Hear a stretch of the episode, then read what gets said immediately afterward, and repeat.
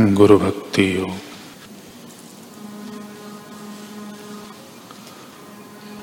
जिसने गुरु किए हैं, वह उपनिषदों में वर्णित ब्रह्म को जानता है।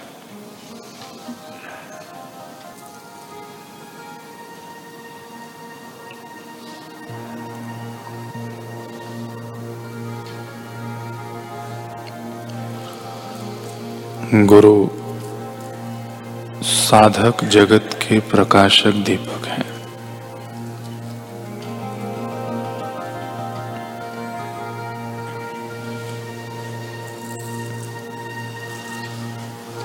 निष्ठावान शिष्य के लिए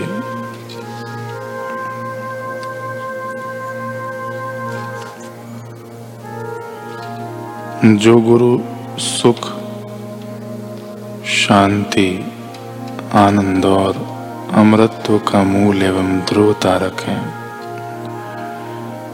ऐसे गुरु की जय जयकार हो।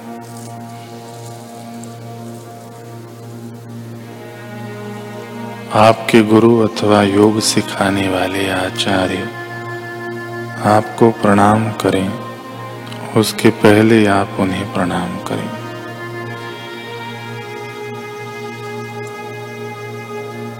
योग के साधक को अपने गुरु में एवं ईश्वर में श्रद्धा और भक्ति भाव होना ज़रूरी है। उसे गुरु के उपदेश में एवं पवित्र शास्त्रों में श्रद्धा होना ज़रूरी है।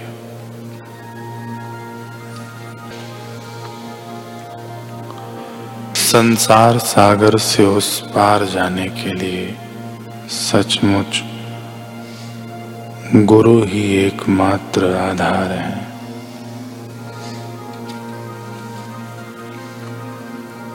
गुरु कृपा के परिणाम अद्भुत होते हैं।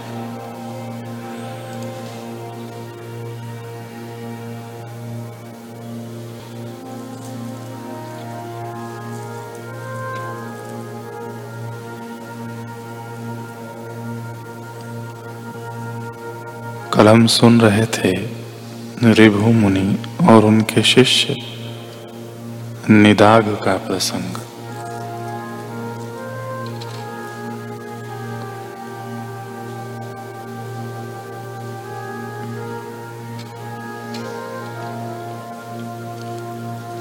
रिभु मुनि ने सोचा कि चलो देखें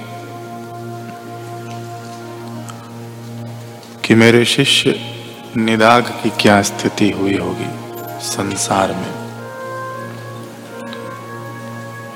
तो वे परम हंस के वेश में निदाग की कुटिया पर पहुँचे। निदाग ने उनका स्वागत किया और उन्हें भोजन आदि कराया। फिर पूछा, आप तृप्त तो हुए ना? अब आपकी थकान मिट रही है कि नहीं? रिभु मुनि समझ गए कि शिष्य ने मुझे पहचाना नहीं, जो अपने आप को ही नहीं पहचानता, वह गुरु को कैसे पहचानेगा? गुरु को पहचानेगा भी तो उनके बाहर के रूप आकार को, बाहर के रंग रूप। वेश बदल गए तो पहचान भी बदल जाएगी। जितने अंश में आदमी अपने को जानता है, उतने ही अंश में वह ब्रह्मवेत्ता गुरुओं की महानता का एहसास करता है। सदगुरु को जान ले, अपने को पहचान ले। अपने को पहचान ले तो सदगुरु को जान ले। जिनकी बुद्धि सदा ब्रह्म में रमण करती थी ऐसे कृपालु भगवान रिभु ने निदाग का कल्याण करने के लिए कहा कि भूख मिटी या नहीं मिटी, यह मुझसे क्यों पूछता है? मैंने भोजन किया ही नहीं है। भूख मुझे कभी लगती ही नहीं है। भूख और प्यास प्राणों को लगती है। लेकिन अज्ञानी समझता है कि मुझे भूख प्यास लगी। मानो दो चार घंटों के लिए भूख प्यास मिटेगी भी तो फिर लगेगी। थकान शरीर को लगती है।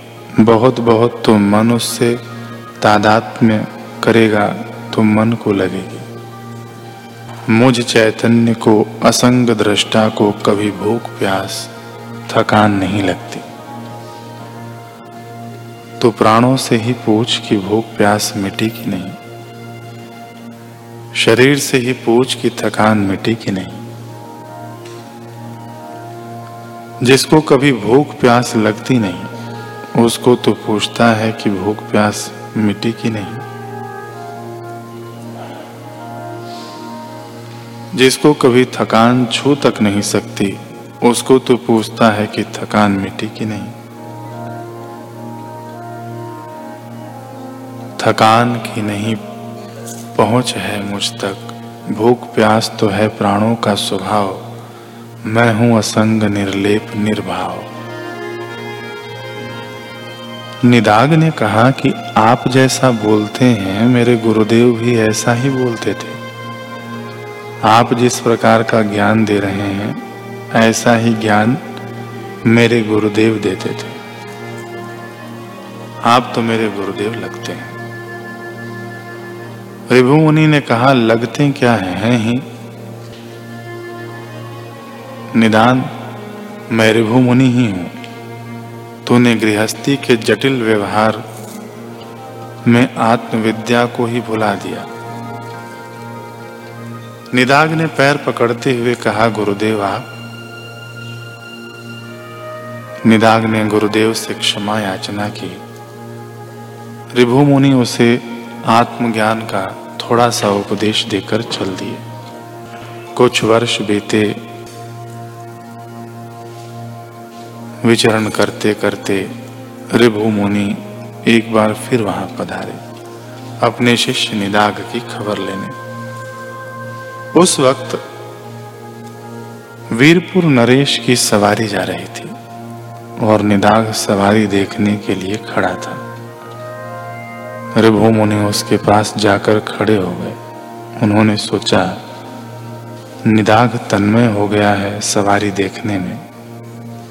आँखों को ऐसा भोजन करा रहा है कि शायद उसके मन में आ जाए कि मैं राजा बन जाऊँ। राजेश्वर से भोगेश्वर पुण्यों के बल से राजा बन जाएगा तो फिर पुण्य नाश हो जाएगा और नरक में जा गिरेगा। एक बार हाथ पकड़ा है तो उसको किनारे लगाना ही है।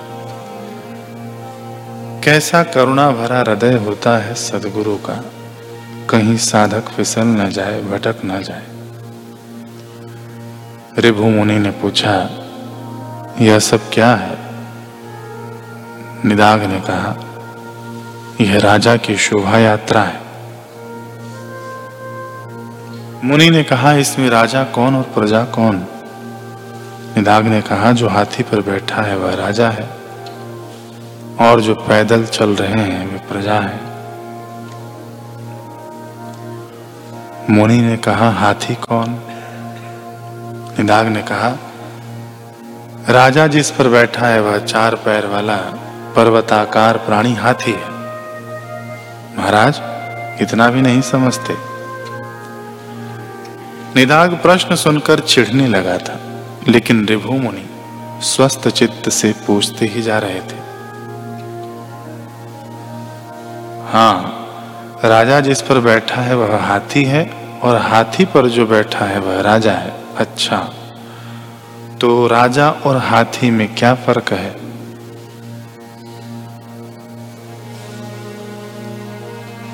अब निदाग को गुस्सा आ गया छलांग मारकर वह रिभु मुनि के कंधों पर चढ़ गया और बोला, देखो, मैं तुम पर चढ़ गया हूँ तो मैं राजा हूँ और तुम हाथी हो।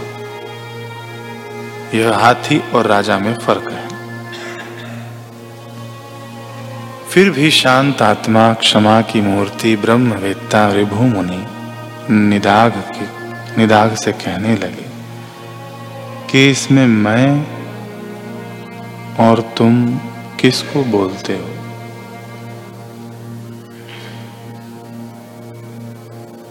निदाग सोच में पड़ गया। प्रश्न अटपटा था, फिर भी बोला, जो ऊपर है वह मैं है, और जो नीचे है वह तुम है।